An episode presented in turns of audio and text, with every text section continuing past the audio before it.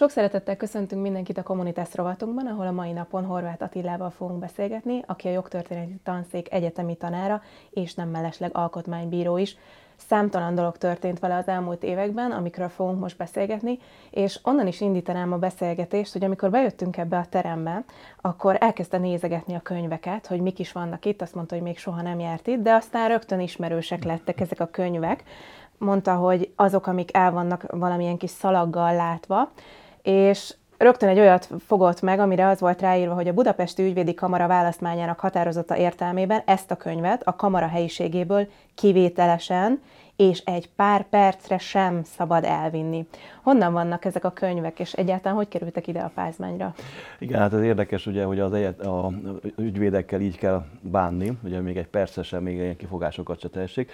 Ez úgy történt, hogy amikor indult a kar, ugye ide költöztünk az első év után a, a, a, a, a Minesi útról, akkor ugye nem volt még könyvtár se.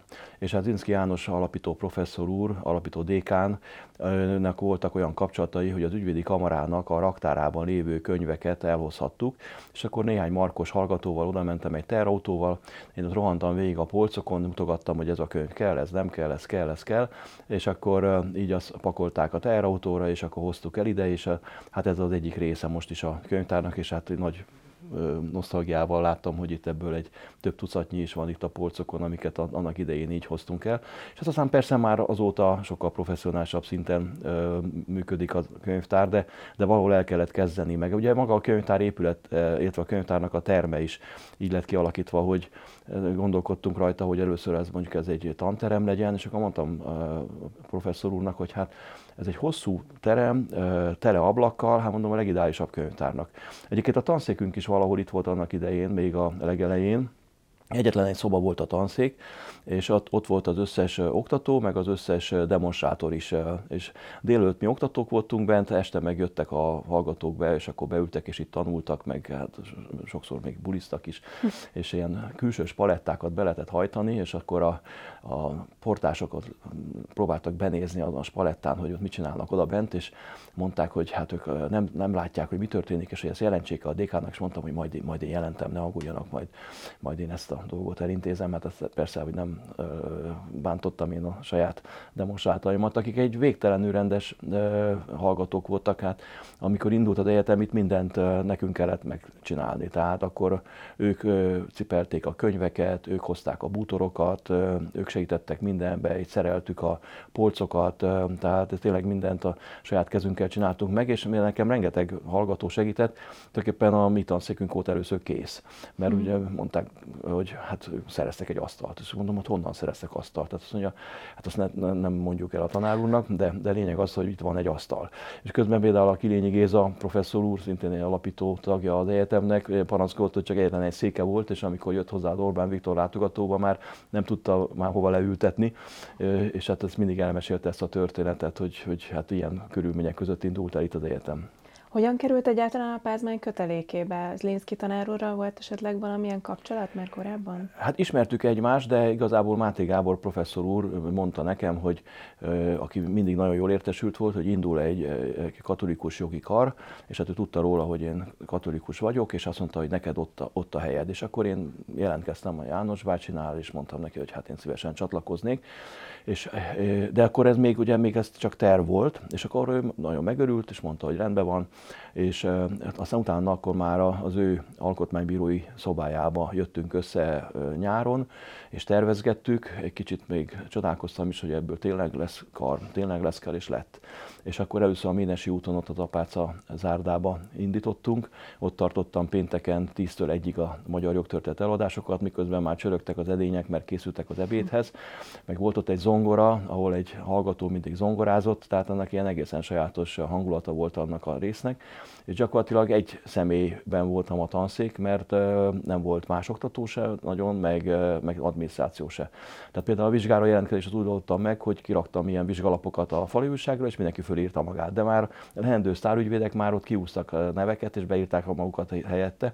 Tehát, hogy már akkor ment a trükközés, de hiába mondtam nekik, hogy itt nincsen létszámkorlát, mert akkor még ilyen rendkívüli idők voltak, hogy, hogy valahogy le kellett vizsgáztatni az évfolyamot, függetlenül attól, hogy egy napra hányan jelentkeztek. Úgyhogy volt egy világcsúcsunk, egy szigorlat, Mezei Barna professzor úrral ketten, 74 hallgatót vizsgáztattunk le egy nap, reggel 8-kor elkezdtük, és este 10-kor fejeztük be. De hát más megoldás nem volt, mivel mondom, nem voltak mások a tanszéken, akik, akik közreműködtek volna, vizsgáztattak volna, viszont a hallgatókat le kellett vizsgáztatni, az nem fordulott elő még a legelső évfolyamnál is ennél a híres tizedik légiónál se, hogy, hogy, hogy valaki ne tudjon vizsgázni, meg én mindig arra törekedtem, hogy olyan ne történjen, hogy valakinek csak azért ne legyen meg a vizsgája, mert hogy ő nem tudott már bejelentkezni arra napra, amire szeretett volna. A könyvtárhoz való kapcsolódás az nem csak amiatt történt meg itt, mert hogy Génius Loci, meg ezek a könyvek, amelyeket ön hozott el, hanem ugye egy olyan speciális helyzetben találkozhatunk önnel, hogy egyrészt történész is, másrészt jogász is. Hogyan alakult ez, hogy mind a két szakot elvégezte? Hát én eredetileg tanár akartam lenni, de édesanyám lebeszélt róla, mondta, hogy a tanárok azok nagyon szegények, és abból nem lehet megélni, nem fogom tudni eltartani a családomat. Aztán jelentkeztem a jogi karnak a, a történelem előkészítő tanfolyamára, és ott olyan jó hangulat volt, és olyan szépen beszéltek a magyar történelemről, meg a, egyáltalán olyan jó eladások hangoztak el, hogy azt mondtam, hogy na jó, hát akkor oda is magyar és történelem a felvételi, akkor oda felvételiztem. De aztán a másodébből már éreztem, ugye, mert az elsőben tanultunk magyar jogtörténetet, egyetemes jogtörténetet, római jogot, ezek nagyon közel álltak hozzá. A másodébbben már éreztem, hogy azért nekem az a jogtörténet lenne az igazi területem, és elkezdtem foglalkozni Széchenyi jogi munkásságával, ezt ebből is írtam aztán a UTDK dolgozatomat is, meg a szakdolgozatomat is ebből a témából, és ekkor kezdtem igazából elfoglalkozni jogtörténettel, és másodéves koromban gondoltam, hogy de mégiscsak el kéne végezni a bölcsészkart is. És akkor hát egy fifikás megoldást alkalmaztam, mert az nem volt tisztázva az, hogy akkor hogyan járhat valaki egyszerre két egyetemre. Ez még egy teljesen más világ volt, nem volt ilyen számítógépes Neptun, meg mindenféle rendszer. Ezért elmentem a bölcsészkar dékányához, és mondtam, hogy a jogi kar dékánya kéri, hogy hadd a bölcsészkarra is nappali tagozatra. Azt mondta, hogy hát jó, rendben van. Utána átmentem a jogi kardékányához, és mondtam neki, hogy a bölcsész kardékánya kéri, hogy hadd járhassak a, a, egyszerre a két egyetemre, és akkor megkezdte, hogy milyen az átlagom, amikor mondtam, hogy 4,5 körül van, azt mondja, jó, rendben van, akkor ilyen átlaggal megengedi, hogy akkor egyszerre két egyetemre járjak. Úgyhogy én rohangáltam a két kar között, ugye nem volt könnyű beosztani az órákat, a szemináriumokat, hogy mindegyiken ott tudjak lenni. Ez egy jó sportos dolog volt, mert volt 10 perces szünetbe kellett átérnem a egyik karról a másikra, meg a vizsgai időszakot is nagyon jó be kellett osztani. Először mindig a jogi karon levizsgáztam, és utána átmentem a bölcsészkarra, és ott is elkezdtem vizsgázgatni. Úgyhogy ezért voltak is kalandjaim a bölcsészkaron, mert volt olyan tárgy, ami emiatt kétszer vizsgáztam, mert ugye letettem a vizsgát a jogi karon, gyorsan átrohantam a bölcsészkarra, ott állt egy ilyen egy csomó ember a folyosón, és akkor, és akkor ugyanabban a tantárgyból, és akkor bementem én is velük, és aztán levizsgáztam, mondták, hogy ötös, és akkor nézi az indexet, azt maga nem is ebbe a csoportba tartozik, menjen el. Úgyhogy másnap mehettem még egyszer vizsgázni, és akkor megyek oda a Gergely András professzorhoz, hogy a Szabad György professzornál én már ötösre elvizsgáztam, már nyújtom az indexet, hogy hát most tulajdonképpen ez már csak egy adminisztráció. Azt mondja, jó van, igen, húzzá tételt, 49-es nyári hadjárat, a 48-as forradalmi szabadságharcba, akkor mondd el, és akkor hát még egyszer levizsgáztam nála is, és akkor, az, akkor kaptam meg aztán ugye a jegyemet. Tehát, tehát voltak ilyen kalandok ebből, meg egyébként a bölcsészkaron én, én kicsit a csodabogárnak számítottam, mert engem mindenki úgy volt a jogász. Tehát ez volt a nem. Mert ugye én már ott két évvel előrébb jártam azon a, a jogi karon, és, és azért úgy mindenki úgy ismert engem, hogy, hogy, hogy van itt egy, egy ilyen őrült joghallgató, aki átjár a bölcsészkarra is, és, és a történelmet tanul. De, de nagyon szerettem ezt is, mert tehát végül is tanárnak kiképeztek, és még tanítottam is gimnáziumba egy fél évet. Tehát akkor azon kevesek közé tartozik az egyetemi oktatók közül, aki egyébként tud is oktatni papír szerint is, vagyis ilyen szempontból kapott -e ezzel kapcsolatban is képzést, hogy hogyan érdemes, és tapasztalata is volt már korábban, hogy hogy érdemes tanítani? Hát igen, bár hozzá kell tennem, hogy ez elég szegényes képzés volt, tehát én inkább autodidakta próbáltam magamat képezni, és És volt is egy időszak, még amikor Sólyom László professzor úr volt a, a doktori iskolának a vezetője, amikor a PHD hallgatóknak tartottam olyan órát, hogy hogy kell tanítani. Mert én rájöttem arra, hogy ezt is meg kell tanítani, hogy hogy kell tanítani. Beszélgettünk a professzor úrral, és mondom neki, hogy ezeknek a szegény PHD hallgatóknak mindenféléket tanítunk, csak azt nem, hogy hogy kéne tanítani. És azt mondja, nagyon jó, odaült a számítógéphez, rögtön egy megbízást megírt, majd rá néhány napra megválasztották közösségi elnöknek, utána aztán ugye évekig nem is láttam, de mindesetre ez a megbízás élt, és, és jó néhány évig tartottam is ezeket az órákat, és nagyon szerették is a hallgatók, és rengeteget haladtunk előre. Aztán valahogy úgy úgy, úgy egyik évre a másikra úgy látom, hogy engem már nem írtak be ebbe a tanfolyamba, valaki más vette át, vagy, vagy, vagy nem volt rá igény, nem tudom, de mindesetre úgy szép lassan kikopott. Most a közszolgálati egyetemen akarom ezt sokkal professzionálisabb szinten megcsinálni, úgy, hogy, hogy színész, rendező, szakértők vesznek majd részt ebben a kurzusban, és hát ugye a beszédtechnikától kezdve a, a tartás, a kiállás, a mozdulatok, tehát mindenben a rendező barátom majd fogja instruálni őket, a leendő oktatókat, mert én mindig azt tartottam, hogy, hogy el is kell tudni adni ezt a történetet, amit csinálunk. Tehát a legfontosabb, hogy megszerettessük a hallgatókkal azt a témát, amiről tanítunk. Mert ugyanis hogy érjük el, hogy ők érdeklődjenek és hogy tanuljanak? Hát csak azzal, hogy most azt mondjuk, hogy aki nem tanul, az megbukik, ez, ez nem éppen a legjobb módszer szerintem, hanem, hanem el kell hitetni velük, hogy, hogy ez tényleg érdekes, amit, mit, amiről mi tanulunk. Hát végülis a jog az az, az élet.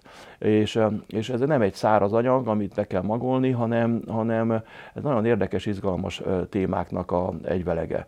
És hogyha ezt el tudom érni, hogy a hallgatók ezt megértsék, és, és hogy meg tudom velük szeretetni, tehát hogy szimpatikus vagyok nekik, jók az előadások, egy élmény elmenni rá, sőt, a, ezek az előadások már majdnem, hogy ilyen találkahelyek, mert akkor lehet találkozni, mert mindenki megy erre az előadásra, meg erre az órára. Ez egy eseménybe számba megy. Ugye vannak olyan híres professzorok a egyetemen, akik közül már ugye sajnos sokan nem élnek, akiknek az óráiról mindmáig beszélnek az öreg diákok. Tehát összejönnek és találkoznak, és akkor mondják, hogy emlékszel, hogy a Péteri mit mondott, vagy a Pálinkás Gyuri bácsinak a előadásán mi hangzott el, meg hogy milyen sztori volt ott, meg milyen, milyen történetet mondott el, vagy az Inszki János professzor úrnak, hogy micsoda fantasztikus előadása volt erről, vagy arról, vagy amarról, vagy ő, ő milyen életbölcsességeket mondott nekünk.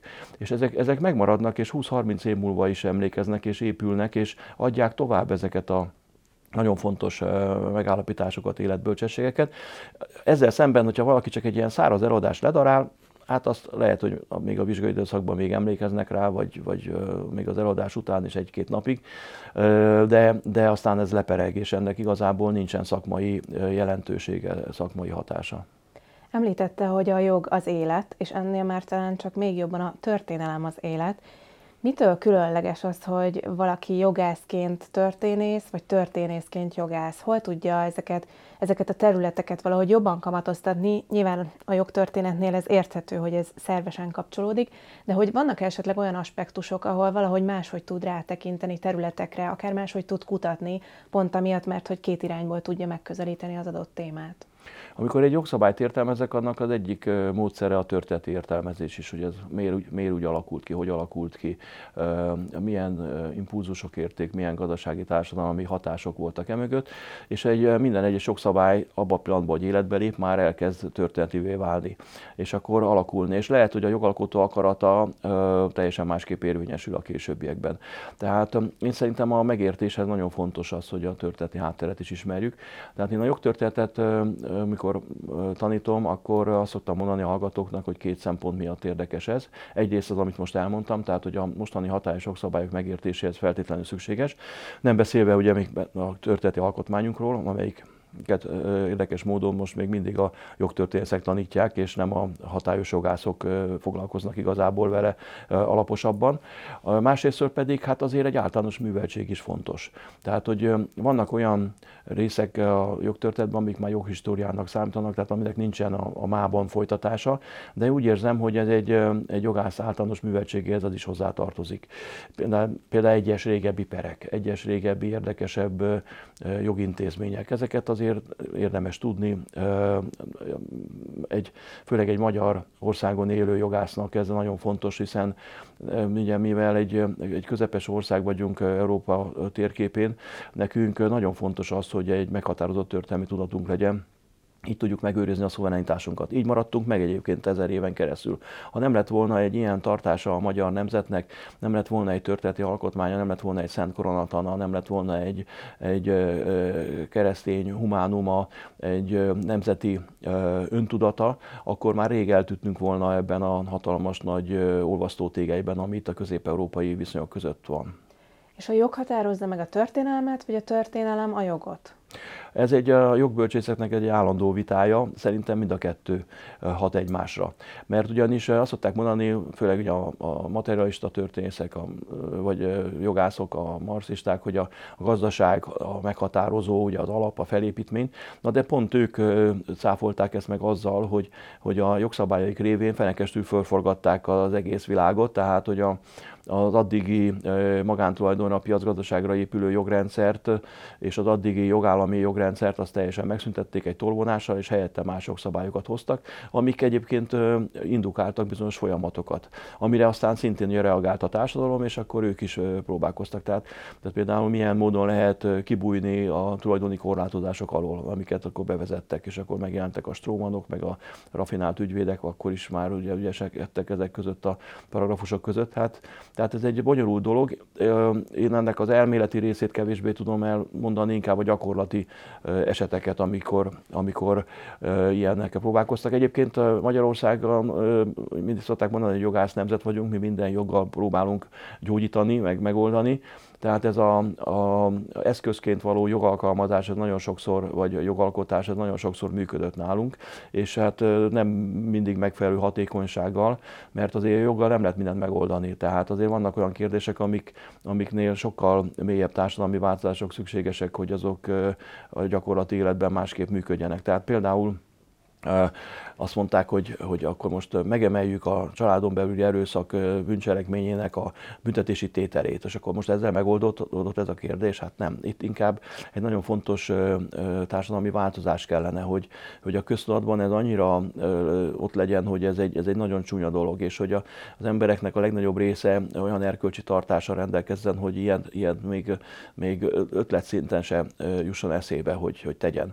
Tehát akkor tudunk ezt elérni, de azzal, hogy most felemeltük a büntetési tételét, ezzel most nem fogunk tudni ezeket a helyzeteket megoldani. Persze sok mindenre alkalmas a jog, és Magyarországon jellemző volt a modernizációs jogalkotás is, amikor valamit el akartunk érni, és ezért hoztak olyan jogszabályokat. Vagy ugye most gondoljunk például a napjainkban is nem kell messze menni a, a, a családokat segítő, a gyerekvállalást segítő jogszabályokra. Ugye ami kevésbé volt ismert még az én jogi, jogi jogtanulásom időszakában, hogy a jog az nem csak büntetni tud, meg szankcionálni, hanem jutalmazni is. Tehát jutalmazzuk azokat az embereket, akik gyermeket vállalnak, akik szép családot hoznak létre, és, és én még tovább is mennék, és azt mondanám, hogy aki fölnevel egy gyermeket, aki aztán egy becsületes adózó polgára lesz az országnak, azt is meg kéne jutalmazni, mert hát azért nagyon nagy társadalmi hasznot hajtott ezzel. Emlékszem a gimnázium éveimben, amikor társadalomismeret óránk volt, akkor ott a történelem földre szakos tanárunk azt említette, hogy nagyon nehéz bizonyos táblatokból objektíven ránézni a történelemre. Honnan lehet azt mondani, akár mondjuk így a jogtörténet szempontjából, hogy ez már nem politika, hanem ez valóban történelmi kutatás, és minden olyan tényt ismerünk, amit lehet. Nyilván minél közelebb van egyébként valószínűleg annál több a lehetőségünk, hogy ezeket az eszközöket is megtaláljuk, de hogy valóban rá tudjunk tekinteni mindenféle szempontból. Honnan kezdődik az objektivitás, akár a jogtörténet szempontjából? Hát ez egy nagyon nehéz kérdés, mert gyakorlatilag a magyar történelemben szinte nincs olyan korszak, amiben éles viták ne lennének. Tehát a horti korszakról óriási viták vannak, a honfoglalás korszakáról, az államalapítás korszakáról óriási viták vannak a történetudományban is, és a, a civil emberek között is érdekes módon. Tehát Magyarországon nagyon sokan amatőr szinten érdeklődnek a történelem iránt, és, és komoly véleményük van, és komoly olvasottságuk. Tehát én nagyon sokat szorta tartok előadást, évente legalább fél százat, így a, ahol elhívnak nem szakközönség elé, hanem, hanem civilek, hogy, hogy erről, arról, amarról témáról tartsak előadást. És akkor ott kérdeznek, hozzászólnak, és látszik, hogy nagyon érdeklődőek, és nagyon sok mindenről tudnak. Tehát szerintem a történelmünk, főleg nekünk, magyaroknak rendkívül módon átpolitizált, és, és szinte nincs olyan része, ami ne lenne vitatott. Viszont én pontosan arra szoktam hivatkozni, hogy, hogy nekem annyiban e-, egyszerűbb a helyzetem, mint egy történésznek, hogy én jogtörténészi szemmel nézem az eseményeket, és azt mondom, hogy ha valami történt, hogy eznek mi a, ennek mi a jogi megítélése. És azért az mégiscsak egy objektívebb dolog. Tehát amikor, most mondok egy triviális példát, amikor a szocializmus időszakában valamilyen bűncselekményt elkövettek a kommunista vezetők, azt a történész az magyarázza így, meg magyarázza úgy, hogy egy részről, más részről, és akkor azt szerint, hogy ő ezt milyen vérmérséklettel elemzi, milyen ö, kiinduló ponttal különböző eredményekre tud jutni. Én meg azt mondom, hogy ez a, ez a, ez a történeti tényállás, ez ilyen törvényi tényállást akar, kész, pont. És azért ez mégis egy objektíven megközelítése az eseményeknek, és mindig a, a, az akkori jogállami, illetve az akkori jogi viszonyokhoz hasonlítom az akkori szabályozást. És ez is egyfajta stabilitást ad, és egyfajta objektivitást ad, legalábbis én erre törekszem egyébként. Tehát természetesen olyan, olyan történész nincs, aki színerír egy stúdió, tehát teljesen harag és részehajlás nélkül tudna bármilyen korszakot is elemezni.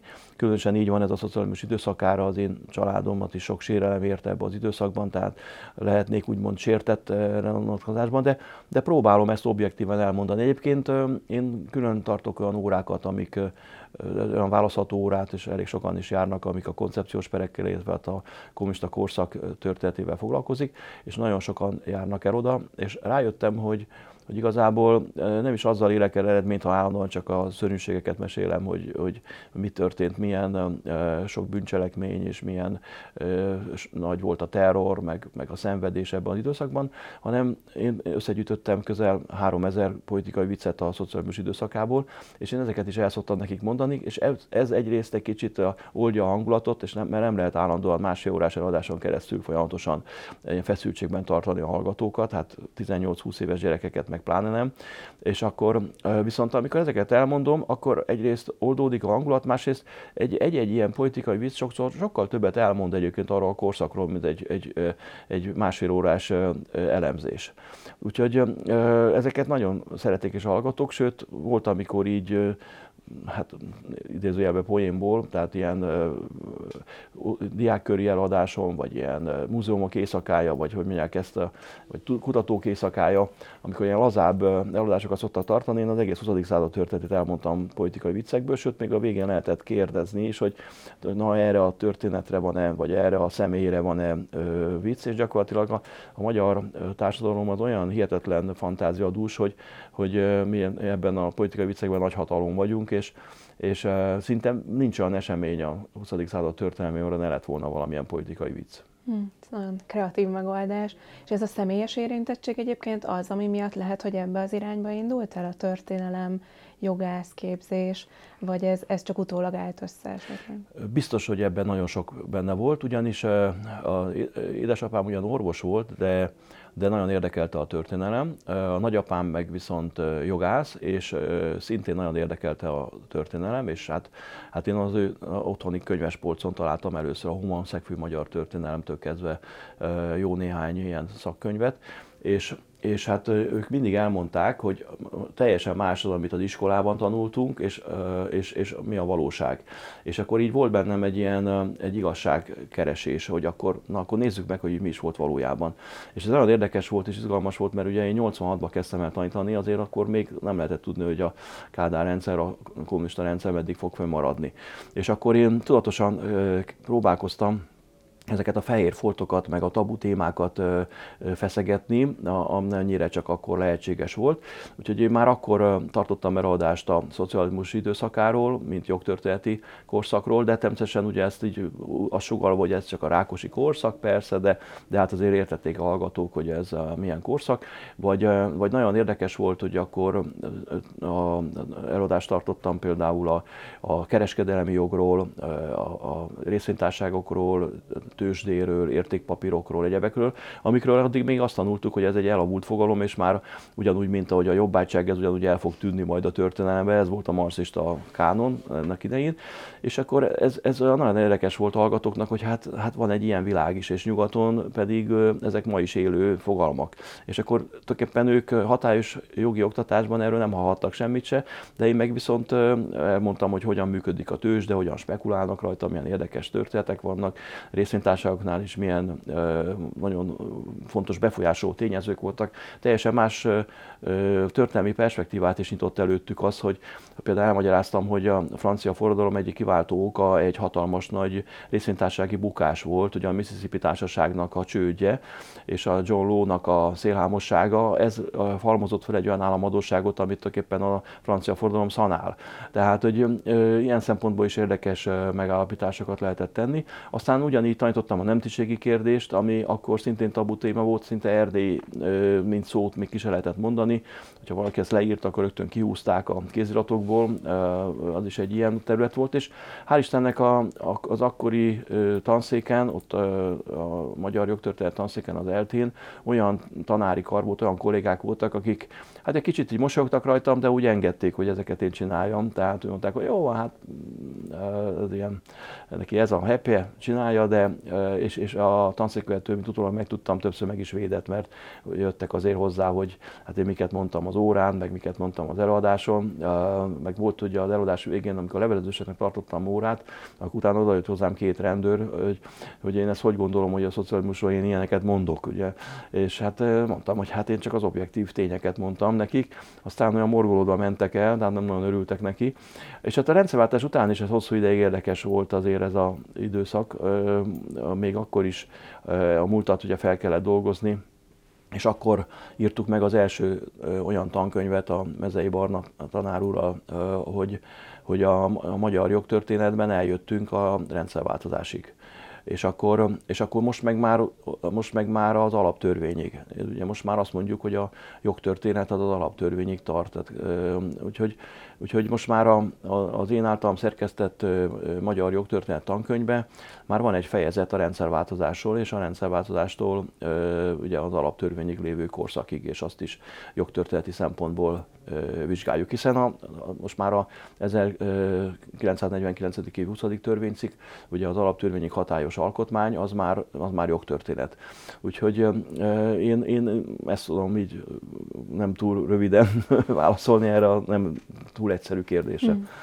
Számos témát említett már, amivel foglalkozik, Széchenyi, koncepciós perek, kereskedelmi jog, tényleg számtalan, számomra laikusként nem feltétlenül áll össze, hogy ezek a témák, ezek hogy találkoznak, vagy, vagy kicsit így, így belekóstol a különböző területekbe, hogy hogyan alakul ki az, hogy egész pontosan mit kutat, azt mennyi ideig kutatja utána, melyik területen megy tovább. Nyilván itt mondta a személyes érintettséget is akár, de hogy, hogy ez a sok terület, ez hogy jelenik meg így a kutatói munkájában, vagy az oktatói munkájában? Ez egy, ez egy hosszú lehet, hogy kicsit kacskaringós folyamat volt. Tehát, hogy elkezdtem Széchenyivel, és akkor rájöttem, hogy a magyar magányok története és a kereskedelmi jog története nincsen igazából földolgozva, mert tehát ugye Széchenyinek a tevékenysége főleg erre a területre hatott, és a, a, például a kereskedelmi törvény az ő inspiráció alapján készült el, illetve hát a váltótörvény is, és sok más ilyen intézmény és akkor, akkor ez volt a fő kutatási területem, ebből írtam a, a PHD diszertációmat is, meg egy monográfiát is írtam a magyar magájog történetéről. Aztán úgy éreztem, hogy, hogy itt már olyan nagyon nagy új eredményeket már nem tudok elérni, már csak ilyen rész területeken tudnék tovább kutatgatni, és közben, mivel hogy én tartottam ilyen előadásokat a, a hallgatóknak a szocializmusról, nemzetiségi jogról, egyéb területekről is, ez úgy gondoltam, hogy akkor ezt is föl kéne dolgozni, és akkor nekiálltam a szocializmus korszakát alaposabban átdolgozni, és akkor éveken keresztül, mindig amikor volt egy kis szabadidőm, vagy esténként, akkor ezeket a szakirodalmakat olvastam végig, hát egy olyan, az eredeti bibliográfiám egy olyan 5-6 ezer tételre tehető volt a szociális korszakára vonatkozólag, tehát gyakorlatilag én forrásként az összes olyan szakkönyvet, ami 45-től 90-ig megjelent, és a szocializmusnak a valamilyen fajta kérdését taglalta az akkori viszonyok szerint, azokat is mind forrást így végig olvastam, meg a, az összes marxista szakirodalmat, minden egyebeket, hogy, hogy legyen egy rálátásom erre a korszakra. És akkor most elkészült erre is egy monográfia, ez most már nyomdában van, már több mint egy éve, szépen ott dolgozatnak rajta. Egy kicsit megértem őket, mert nem könnyű egy 800 oldalas könyvet csak úgy kiadni. Most át kellett írni az összes lábjegyzetet, mert nem úgy volt szerintük a lábjegyzet, ahogy, ahogy ők gondolták, én szerintem pedig az lett volna a jobb, mert ilyen hosszú könyvnél nem lehet csak a rövidítéseket alkalmazni, mert akkor most 700 oldalt lapozzak vissza egy rövidítés miatt. Én azt magyaráztam nekik, de ezt nem értették meg, úgyhogy ilyen apró dolgok miatt csúszik a dolog. És hát ugye most, amikor alkotmánybíró lettem, akkor az egyik nem titkolt szándéke mögött az volt, hogy hát a történeti alkotmányt kéne rendezni, hogy tulajdonképpen, és tisztázni, hogy ennek is erősen nagy vita van most a közéletben, hogy, hogy ezeknek mik a legfontosabb elvei, szabályai, mik is azok a vívmányok, és most már az utóbbi években most már ezen dolgozom. Tehát, tehát én, én úgy éreztem, hogy én nem ragadok le egy témánál, vannak olyanok, akik 20-30-40-50 évig ugyanazt egy területet kutatják, Nekünk jogtörténetnek egyébként is sokkal nagyobb feladatunk van, hogy így egy kicsit ilyen szerintelenül mondjam, mert a történész kollégáknál látom, hogyha velük beszélgetek, hogy nekik van egy szakterületük, és, és se előre, se hátra, se merre másra nem nagyon mennek. A jogtörténészeknek meg abban van nehezebb a feladatuk, hogy nekünk ott van a több mint ezer éves magyar történelem, annak minden szegmensét tudnunk kell, mert azt mind-mind tanítjuk. Ugye még egy, még egy történész kolléga van, mondjuk azt mondja, hogy én csak a 19. századnak egy részét tanítom és kész, vagy csak a középkor tanítom és kész, és a tovább nem megyek sem erre se. Mi az egész ezer évet tanítjuk, ráadásul nekünk a hatályos jogot is kell ismernünk, mert ahhoz képest kell mindig tanítanunk. És most, amióta alkotmánybíró vagyok, most még inkább kell a hatályos jogot ismernem, tehát megmondom őszintén, én akkor az első hónapokban, években én kőkeményen nekiálltam, és a, a hatályos jogot ugye végig tanultam, végig böngésztem, beszereztem az összes létező szakirodalmat erre, ott vannak a, a, a polcomon a karnyújtásnyira, és és hát és most is folyamatosan készülök minden egyes alkalommal, amikor egy problémát meg kell oldanunk az alkotmánybíróságon, akkor annak mindig utána kell olvasni és megnézni. Tehát most még úgy érzem, hogy még jobb rálátásom lett a jogtörténetre is, hogy, hogy, hogy még jobban beányozottam a hatályos jog területére is, és akkor sok mindent egyébként így értettem meg a jogtörténeti vonatkozásokban is, vagy fordítva is. Tehát ez egy érdekes dolog. Hát nagyon nagy munka, nagyon nagy odafigyelést igényel, de hát, de hát ez a, ilyen az élet a jogtörténészeknek nem lehet meghátrálni ezeket a kihívásokat vállalni kell. Sokan vannak egyébként az országban, akik jogtörténészek és egyébként történészek is, tehát jogászok és történészek. Van esetleg egy ilyen szakmai közösség, ahol kifejezetten tudják erősíteni egymást, vagy, vagy mindenki egyedül kutatgat? Nincs ilyen összekapcsolódás. Tudok még két-három olyanról, de ezek mind egyikük se egyszerre végezte el, hanem, hanem, hanem amikor már befejezte az egyiket, akkor utána végezte el a másikat. Tehát két kolléganőről is tudok, akik, akik de ők, ők inkább történészként határozzák meg magukat, annak ellenére, hogy a jogot is elvégezték. Az egyik kolléganővel találkoztam, és akkor ugye pironkodva mondta, hogy hát ő most is kicsit úgy röstelkedik. Azt mondom, miért? Hát azt mondja, mert eljött hozzám vizsgázni és megbukott, és akkor természetesen a másodszorra már ötös kapott, csak akkor nem tudott készülni hát ugye nem akartam mondani neki, hogy hát abszolút nem emlékszem rá, ugye 30, körülbelül 30 ezer embert vizsgáztattam le életembe, tehát minden egyes hallgatóra emlékeznék, hát akkor valami fantasztikus memóriám lenne, de, de hát ugye ilyen érdekes helyzetek is alakulnak. És van egyébként olyan terület, aminél nagyon érdekelni valamilyen téma, de esetleg nem tudott tovább menni. Most itt egyébként a szocializmus jutott eszembe, hogy hány iratot semmisíthettek meg akár, és hogy van-e, van-e olyan pont, ami, ami valahogy nem áll össze, vagy, vagy olyan, ami nagyon izgatná, de esetleg most még nem látja, hogy merre tudna tovább menni, tehát egy kicsit így félretette.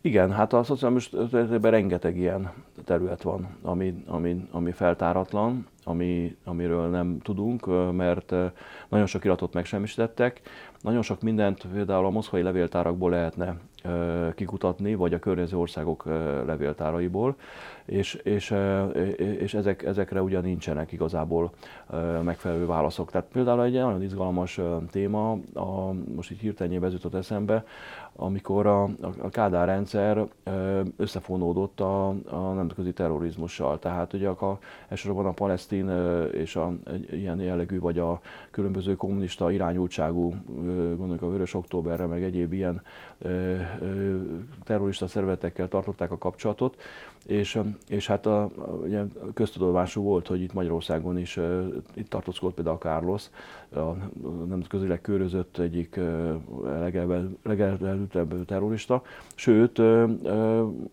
úgy tudom, hogy, hogy, hogy azok közül jó páran, akiket például tanítottunk is az egyetemen, azok is például jutalomból kerültek ide, tehát valamilyen fajta szervezetnek voltak a tagjai, hogy aztán most milyen szinten voltak ebbe, azt nem tudjuk, de, de né- néhány ilyen hallgatónk volt, aki, aki úgy nem is nagyon titkolta előttünk, hogy tehát ez a szociális időszakában nem lehetett ezért szólni semmit se.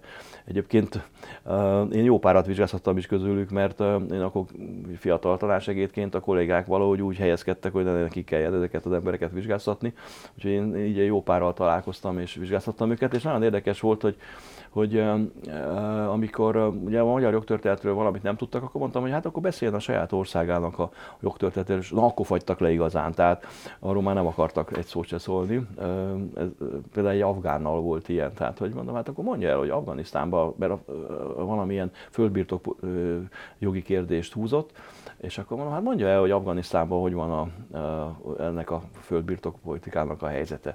Hú, kész. Tehát onnantól kezdve nem volt hajlandó megszólalni, és egy szót sem mondani. Pedig egyébként nagyon érdekes volt, hogy kinn a folyosón vicceket meséltek, tökéletesen megtanultak magyarul, viszont amikor bejöttek, akkor nekem előadták, hogy én nem beszél jó magyar, tehát próbálkoztak ez, ilyen módon trükközni a vizsgám. Számos hazai szervezetnek tagja, többnek alapítója is. Én nagyjából három ilyen kategóriát véltem felfedezni. Egyrészt ugye a Széchenyi neve több helyen felkerült, ez talán most már így a beszélgetés alapján érthető, hogy miért. Aztán ugye vannak az 56-os témájú szervezetek, amelyek szintén talán itt a, a kutatási témáihoz kapcsolódnak, és vannak a katolikus egyesületek.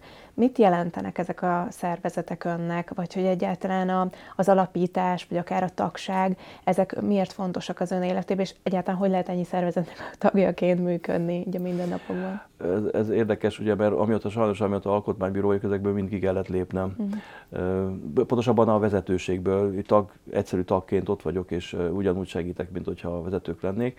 Tehát a, hát kezdődött ugye a Széchenyivel, ugye a 80-as években, akkor nagy nehezen engedélyezték a Széchenyi kört, a rendszerváltás környékén megalakult a Széchenyi Társaság, és hát természetesen ugye, mivel hogy én Széchenyit kutattam, ők, ők nagyon megörültek, hogy, hogy én ott jövök és eladásokat tartok, és aztán ott is ugye előjött az, hogy hát, és ráadásul ilyen egy jogász, hát ugye annak, annak, annak szintén nagyon megörültek, és akkor így rögtön ugye bevettek a, a vezetésbe, meg sok mindent ugye intéztem, segítettem nekik, nem csak a eladások megtartásával, hanem egyebekben is, meg, meg szerkesztettünk újságot, meg könyveket adtunk ki, tehát nagyon sok érdekes dologgal foglalkoztunk.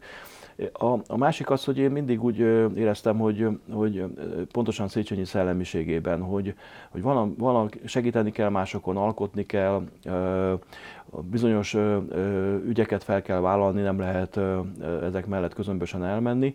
Hát a, a, a 56-os meg egyéb ilyen szervezetek, tehát azok, amik, amik a a szocializmus korszakához kapcsolódnak, azok is olyan hasonló indítatásból jöttek össze, tehát hogy aki ezt a témát kutatja, azt, azt, azt, azt aznak, annak örültek, hogyha ezekben részt vesz, és, és ott őket is ilyen módon segíti, elsősorban eladások tartásával, tanulmányoknak a megírásával ott, ott kevésbé a szervezéssel. A harmadik terület pedig a, például a, a, a Hittel a Nemzeti Alapítvány, aminek a, a alapító elnöke voltam, amíg ugye nem kellett mondanom róla, de most is azért segítem őket.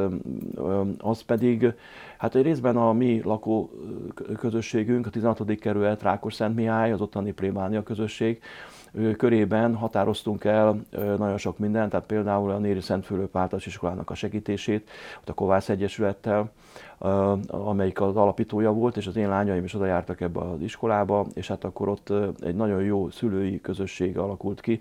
A, a, a, a pályázatok megírásától kezdve a, a padoknak a lecsiszolásáig, meg a tantermek kifestéséig mindent csináltunk, segítettünk, szerveztük ott a, a vállakat, a rendezvényeket, amikből komoly bevétel volt, tehát most is a legutóbbi bál, aminek a szervezésében részt vettem, az 1 millió 200 ezer forintot tudott adni egy kárpátai óvodának, segítsége ennyi volt a bálnak a bevétele, meg a jótékonysági koncertekkel is most segítettünk, a, leégett az úszoda a 16. kerületbe, és csináltunk egy jótékonysági koncertet és rendezvényt, és és ott is sikerült több mint fél millió forintot összeszedni erre a nagyon fontos intézményre, vagy a, vagy a Bőte Csaba alapítványát támogattuk most meg szintén egy nagyon nagy összeggel. Tehát ilyeneket vállaltunk, sőt ugye azt is, hogy Mincenti Érsek úr, Biboros úrnak a, az életművét is, hogy, hogy feltárjuk, és a boldogávatásának a, a hátterében, amennyire tőlünk telik, segítsünk ezért a, a Hitel Nemzeti Alapítványjal mi eh, bejártuk az egész országot, és még külföldre is elmentünk Bécsbe és Münchenbe is, és eladásokat tartottunk Mincentiről, és ott minden alkalommal az eladások után gyűjtöttünk, és összegyűjtöttük eh, annyi pénzt, ami, amihez a, a polgármesteri hivatal, tehát az önkormányzat, eh, Kovács Péter polgármester úr hihetetlen sokat segít ebben nekünk, és, és ő, ő is ösztönöz minket arra, hogy például mondta a Mincenti szobornál is, hogy elvileg ő ki tudta volna az egészet is fizetni, de azt mondta, hogy ez sokkal értékesebb, hogy, hogy, hogy mi fele-fele arányba gyűjtöttük össze a pénzt, és azt mondta, hogy mostantól kezdve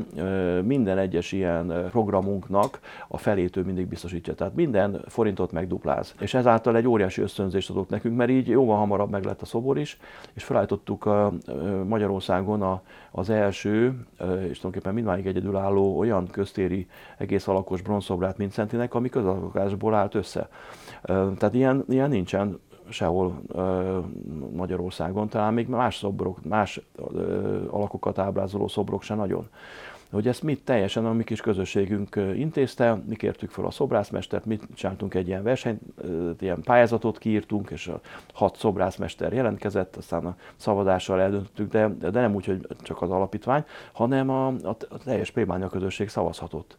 És akkor mindenki megnézte a terveket, bejött a plébániára, megnézték a terveket, és akkor kitöltöttek egy szavazólapot, és így döntöttük el, hogy, hogy a, a Domokos Béla szobrászművésznek a alkotása kerül oda, és akkor még a, a Koltai Gábor filmrendező akkor készített egy filmet Mincentiről, és akkor ő vele is összefogtam, és mondtam, hogy mi segítsük egymást, én szerepelek a filmben szakértőként, cserébe viszont a befejező jelenet az legyen a, ez a szobornak a, felszentelése. És amikor Erdő Péter érsek úr, mikor felszentelt a szobrot, ezzel fejeződik be a Mincenti film, és egy csodálatos jelenet, az egész előző nap, egész nap próbáltunk, zúgott az eső, borzalmas idő volt, már bántuk is, hogy nem tettünk oda valami, valami sátortetőt, vagy valamit a rendezvényre. Másnap kisütött a nap, csoda szép idő volt, és olyan, olyan szép idő volt, hogy egy, egy pillangó odaszállt a, a Mincenti szoborra, majd utána Érsek úrnak a vállára, és többen az idősebb hölgyek közül azt mondták, hogy itt csoda történt, itt Mincenti megjelent itt közöttünk ebben a pillangó képében. Egészen megható volt ez az egész jelenet, és hát azóta is ugyanígy együttműködve a, ott van Tóth Ilonának a szülőháza a mi kerületünkbe, akkor létrehoztunk egy alapítványt erre is, és az, önkormányzat segítségével egy múzeumot hoztunk létre, egyrészt a, a Tóth Ilona emlékháza egy ilyen emlékhely lett, illetve egy ilyen előadásokra alkalmas múzeum is épült ott, annak is segítettem ugye szakértőként ennek a létrehozásában, illetve azt gondoltam, hogy tehát a fiatalokhoz közelebb kéne hozni Tóth Ilonának az áldozatos életét, hiszen nagyon keveset tudnak róla, és, és sokan ugye még most is mondják, hogy hát azért még, mégiscsak bűnös volt, stb. stb. Hogy ezt megtudják, hogy ez hogy is volt ez az egész történet valójában, és hogyan lehet ezt, ezt elérni, hogy a fiatalok számára is ez emészhető legyen. Ezért elhatároztam, hogy készíteni kell egy rockoperát. És akkor annak megírtam a forgatókönyvét, meg a történeti hátterét földolgoztam, és két kiváló zeneszerző megírta a zenéket, és akkor kezdetben a Koltai Gábor volt a rendező, most a, most a Bori Tamás, a Operett Színháznak a rendezője vette át, és Kolozsváron október 23-án adtuk elő legutoljára ezt a darabot, óriási sikerrel, és, és egészen fantasztikus ötleteket talált ki ez a Bori Tamás, tehát a, a, a közönség egészen megborzongott, amikor Uh, ugye a Tótilona ott van, a, verik, ütik, kínozzák, a börtöncellájába belökik, és akkor mint egy ilyen, egy ilyen illúzionista trükk, mi kicseréltük őt ott a, ott a cellába. De úgyhogy a közönség nem vette észre. És egy ugyanolyan alkatú lány feküdt be helyette a pricsre, Közben a főszereplő, a Kisföldi Zsófi észrevétlenül lement a színpadról, visszavette az orvosi köpenyét, visszaöltözött, ahogy ugye látták utoljára még, amiatt megkínozták volna, és egyszer csak megjelent a nézők között hátulról, és bejött, és elénekelte a búcsímáját, fölment egy lépcsőn, a színpad legtetejére, egészen magasra, akkor ott ráborult egy magyar zászló, és mire lejött a magyar zászló, eltűnt megint. Tehát hát ott, ott olyan hátborzongató hatása volt, hogy még most is egészen beleremegek, amikor erről beszélek. Volt olyan eladásunk, ahol több katonatiszt jelen volt, magasan katonatisztek, és mikor láttam, hogy a tábornok a sepkendővel a szemét törölgeti a kőkemény katonatiszt, akkor, az, akkor láttam, hogy na itt ennek hatása van. Vagy amikor a Wittner Mária eljött az előadásra, és, és oda ment a, a Zsófihoz, és megköszönte neki, és azt mondta, hogy ő még végigélte újra azt az időszakot, amikor ott volt a síralomházba, és, és, és egy néhány cellával arrébb ott volt a Tóth is. Hát ezek olyan pillanatok, amik, amiket nem lehet elfelejteni. A zenéhez milyen kapcsolata van? Mert hogy nem csak a rock opera az, ami megjelent az életében, hanem a, a zeneszalonokat is szervezik. Szilasi Alex zongora művésszel, igen. Igen. igen. igen, Hát ez egy, ez egy szerencsés véletlen volt. Itt tanult egy orvos kolléga az egyetemen, és ő ismertetett össze Szilasi Alexal, mert mondta, hogy hát nekem meg kell őt mindenképp ismerni, és akkor leültünk így hármasba, és elkezdtünk beszélgetni zenéről, mindenféléről, és azt mondta, hogy ez annyira jó dolog, hogy itt így beszélgettek erről, hogy ezt, ezt kéne csinálni egy zeneszalont. És akkor elkezdtük, még először ez az orvos kolléga hozta be ide a zongoráját a, a második János pápába a terembe, és az, az, azon játszott az Alex, aztán utána szerzett egy nagyon jó zongorát töredékáron, még ingyen el is hozatta Bécsből ide, és azóta is ott van most a, a díszteremben ugye ez a, a, ez a zongora, és akkor ott kezdtük, különböző témákat vetettünk föl, és aztán mindig újabb és újabb ötletem volt, és a Alex ezekben partner volt, mert ezek neki nagyon komoly kihívások, és főleg amikor nem is mondtam meg előre, hogy mi a téma, ezt szerette a legjobban, hogy neki ott kellett rögtönözni és, és egyre inkább kialakult egy törzsközönsége is, és a, ami a legfontosabb, hogy én a hallgatókat tudtam erre ösztönözni.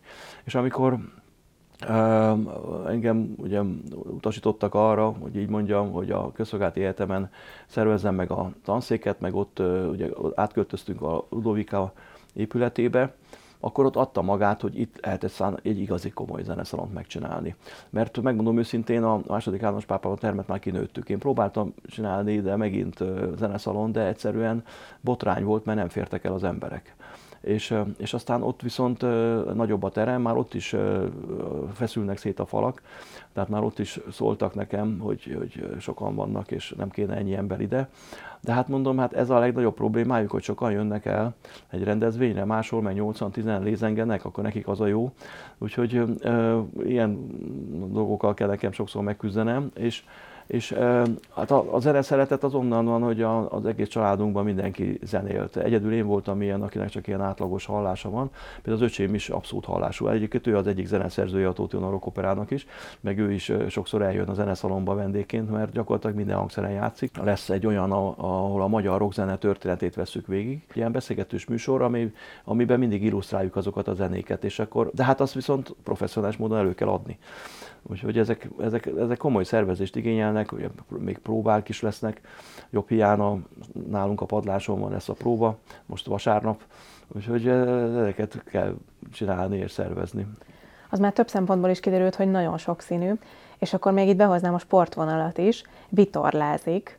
Ez hogy került az életébe? Hát egy Agárdon nyaraltunk, és, és hát szerettem volna mindig valami vízisportot űzni, és hát ott adódott, hogy ott ott a vitorlásklub, és akkor jelentkeztem, és, és megszerettem. Ez a vitorlázás az olyan, hogy egy életre szól, tehát azt nem lehet e, abba hagyni. Most már nem vagyok igazolt versenyző, már csak így egyszer-egyszer indulok el egy-egy versenyen, de, most már, de hát ott is ugye ez is érdekes volt, hogy ott is aztán utána már vezetőként élettem a, a Szövetségnek a főtitkára. Ez volt az, amit leginkább sajnáltam, hogy le kellett mondanom róla, de azért most is tudok, segítek nekik sok mindenben. Tehát ez, ez, egy, ez, egy, ez egy szenvedély a vitorlázás, és aki egyszer ebbe beleszagolt, és ráadásul az az érdekes ebben, hogy, hogy ott, ott nem számít, hogy, hogy te a civil életben mi vagy. Ott, ott, ott lehet alkotmánybíró, lehet egyetemi tanár, van egy kolléga, aki büntetőbíró, a Fehérvári Bíróságon, Székesfehérvári Bíróságon, ott azt számít, hogy ott, ott mit mutatsz, hogy ott, amikor vihar van, akkor uh, hogyan segítesz a többieken, vagy hogyan uh, mész végig a versenyen, hogy ott, ott hogy, áll, hogy állsz helyt, uh, ott, ott nincs ilyen. Persze látják, és, és kicsit büszkék is rám szokták mondani, hogy nézik, a, a tévébe szerepelek, meg minden ott a vitorlástársak, és ez jól is esik. És kicsit olyan csodabogárnak is tartottak sokszor engem, hogy, hogy, hogy amikor éppen két futam közötti szünet van, akkor ők ott leültek, beszélgettek, vagy hajót szereltek, én meg elővettem egy könyvet, és abból tanultam, készültem, érzeteltem. Tehát ezt mindig, mindig így mosolyogva néztek engem, hogy én ilyen fura vagyok közöttük de, de ez egy nagyon nagy élmény, és, és azóta is rendszeresen mindig megyünk túrázni, vagy, vagy, vagy indulok versenyeken, úgyhogy ez nagyon, nagyon szeretem csinálni, és hát ráadásul azért is volt jó, mert ez, ez nem olyan elfogadtságot jelent, a, hogy, hogy más ne lehetne mellette tenni, vagy ne lehetne mellette valakinek civil élete.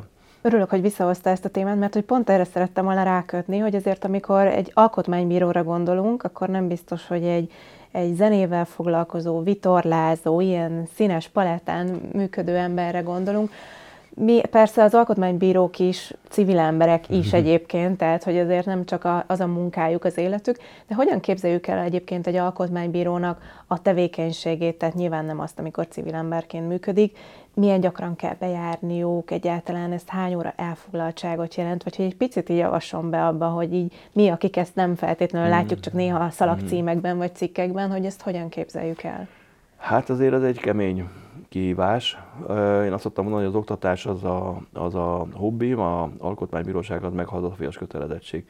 Tehát mindig kedden vannak a teljesüléseink, meg az öt tanácsoknak is a ülései, és akkor ez úgy működik, hogy kedden, amikor ezen túl vagyunk egy ilyenen, akkor szerdán és csörtökön megtartom az összes órámat az egyetemen, majd, majd szerdán közé teszik egyébként a, a, hogy mi lesz a következő héten a menetrend, tehát milyen, milyen tervezetek születtek, amiket majd meg fogunk tárgyalni, és akkor hát azt már szerda este, csütörtök este megnézem, de igazából a péntek, szombat, vasárnap, hétfő az, amikor ezeket akkor ö, folyamatosan ö, készülök belőle, feljegyzést írunk, reagálunk rá, vagy hogyha az én tervezetem van, akkor, akkor ugye ö, írom a tervezetet, készítjük a tervezetet. Tehát ez a menetrend, és, és hát így ez egy elég kemény menet, és hát mivel, hogy, hogy ez egy kötetlen munkaidő bizonyos értelemben, mert a, a, a péntek, szombat, vasárnap és a hétfő, az, az, az, az, az én tudom beosztani ezt az idő intervallumot, akkor, hogyha esetleg fölmerül valami más ilyen elfoglaltság, akkor kicsit ki, ki tudok ebből szorítani egy, mondjuk egy előadást, vagy egy rendezvényt, vagy valami ilyesmit. Tehát így lehet ezt összehozni, de, de egy nagy szerencsénk van, mert én gyakorlatilag nekem ugye szeptembertől júliusig nincs egyetlen egy szabad napom se de viszont ott a nyári szünet, és akkor föltöltődök, akkor kimegyek vitorlázni, meg egyebek. És hát a másik az, hogy, hogy, hogy a, a, ami még az embert föltölti, mint egy akkumulátor a foci, tehát meg azon, és mindig megyünk, alkotmánybíróságon is van foci, úgyhogy így ember így lehet bírni, tehát a, a, kell hozzá a sport, meg a, a, a, tényleg a, a, ezek a sportos alapok, ezek nagyon sokat segítettek nekem abban, hogy, hogy egy, ez az állóképesség az ne csak fizikai, hanem szellemi szinten is működjön. Hogyha kell, akkor mondjuk egy éjszakát végig dolgozni, úgyhogy másnap is be lehessen menni utána. Tehát ezek, ezek innen adódtak, mert a vitorlás versenyzés az például erre nagyon jó volt, hogy egy olyan koncentrálást ö, alakított ki bennünk, hát amikor kimegyünk egy versenyre, ott folyamatosan nem csak, hogy fizikailag ott helyet kell állni, hanem, hanem koncentrálni, figyelni a másik hajót, a szélfordulókat, a taktikát kitalálni, hogy én most merre induljak erre vagy arra, hogy, hogy a legjobb a verseny. Egy nagyon komoly koncentrálást jelent ez, és, és ez, ez a koncentrálás, ez ezt észrevettem magamon, hogy ez nagyon sokat segít a, a, tanulásban, a felkészülésben, a munkában, de például olyan területeken is az autóvezetés. Tehát, hogy, hogyha mondjuk 8 órát vagy 10 órát kell vezetni folyamatosan egy autót, azt én azért tudom megcsinálni, mert a vitorlázásnál kialakult ez a, ez a koncentráció képesség, hogy, hogy akkor, akkor odaülök, és akkor 8 órán keresztül figyelek a, az autóra, és megyek 1000 kilométert az alatt, az időszak alatt. Tehát ez, ez, a sport, ez, ez tudom mindenkinek ajánlani, hogy, hogy ne úgy gondolkodjanak, ezt mindig elmondom a hallgatóknak is, hogy ne úgy gondolkodjanak a sportról, hogy az elveszi időt, hanem azt többszörösen visszaadja. Tehát persze, hogy a, az edzések, a, a versenyek, azok rengeteg idővel járnak. De, de aki, akinek van egy ilyen sportolói alapja, az sokkal többet bír a civil életben is, és a, a munkájában is és sokkal nagyobb állóképessége lesz, és nem fog kétségbe esni akkor attól, hogyha mondjuk akkor most akkor 12 órát vagy 14 órát kell dolgozni egyfolytában. Az alkotmánybírói tevékenység egyébként lelkileg megterhelő? Nagyon nehéz, nagyon sok olyan ügy van, ami, amit, amit amikor így az ember belegondol, hogy itt emberi életek vannak a háttérben, és, és az ő ügyükben próbálunk segíteni, vagy, vagy nem tudunk segíteni. Nem könnyű ezeket feldolgozni.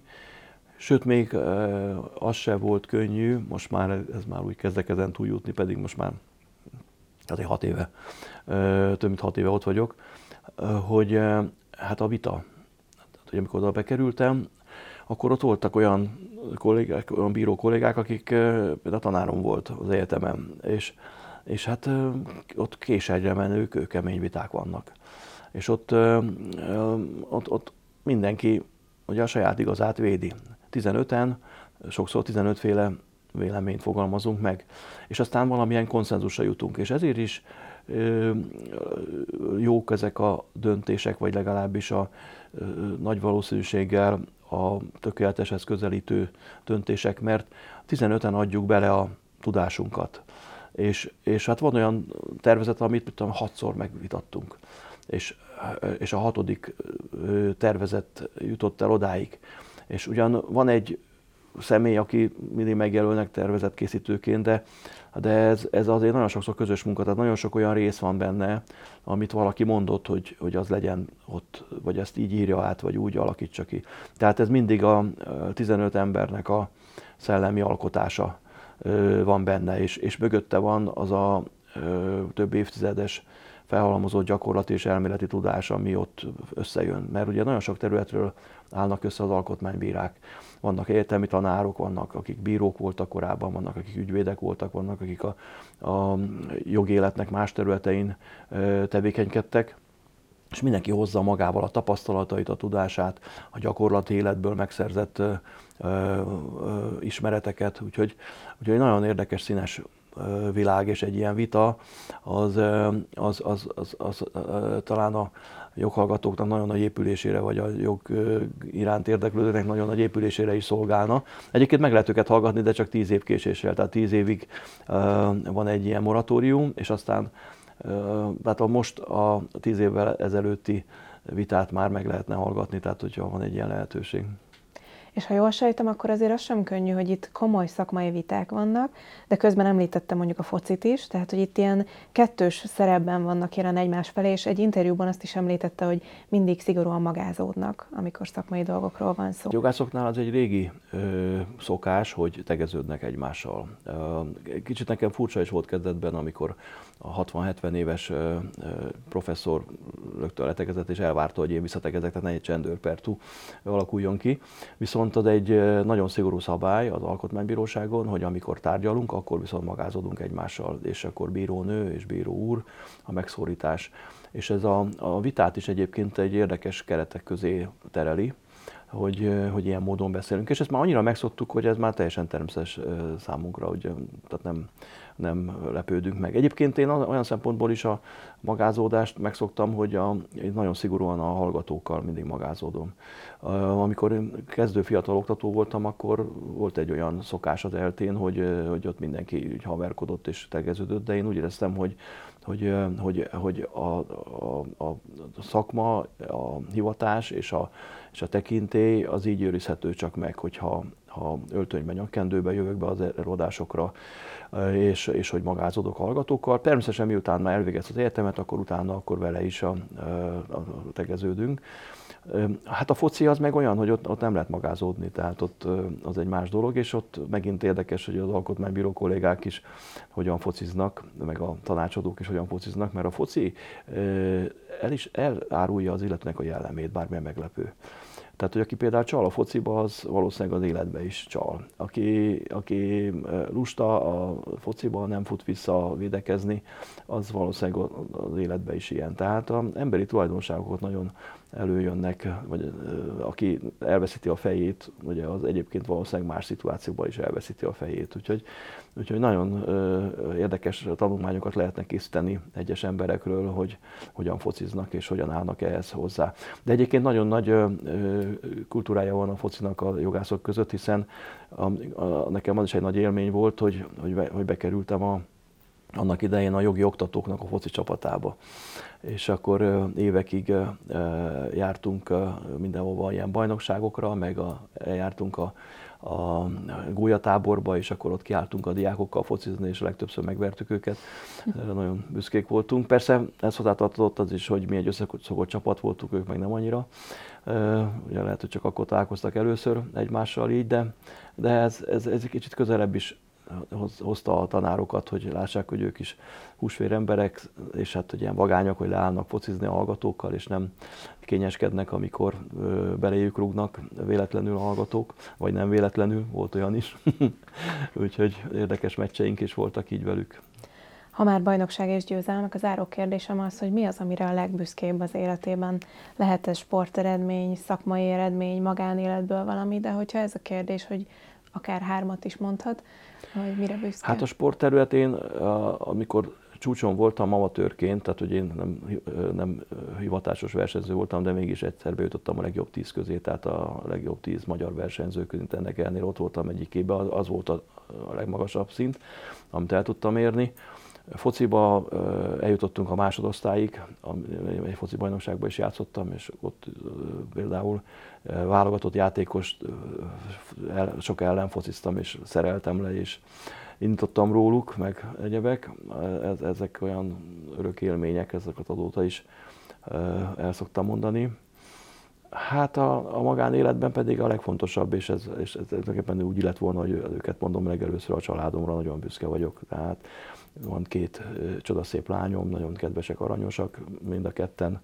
És hát van egy nagyon kedves feleségem, aki nélkül szerintem nem tudtam volna sehova se. Tehát ugye szokták mondani, hogy minden sikeres férfi mögött ott kell, hogy legyen egy nő, aki, aki amikor én távol voltam, akkor is foglalkozott a gyerekekkel, aki, a, aki az ügyvédi hivatását úgy vitte, hogy a, hogy a saját házunkban volt az ügyvédiroda, és ezáltal ő félszemmel tudott mindig figyelni az otthoni dolgokra is, és közben meg azért az ügyvédirodát is vitte, illetve viszi.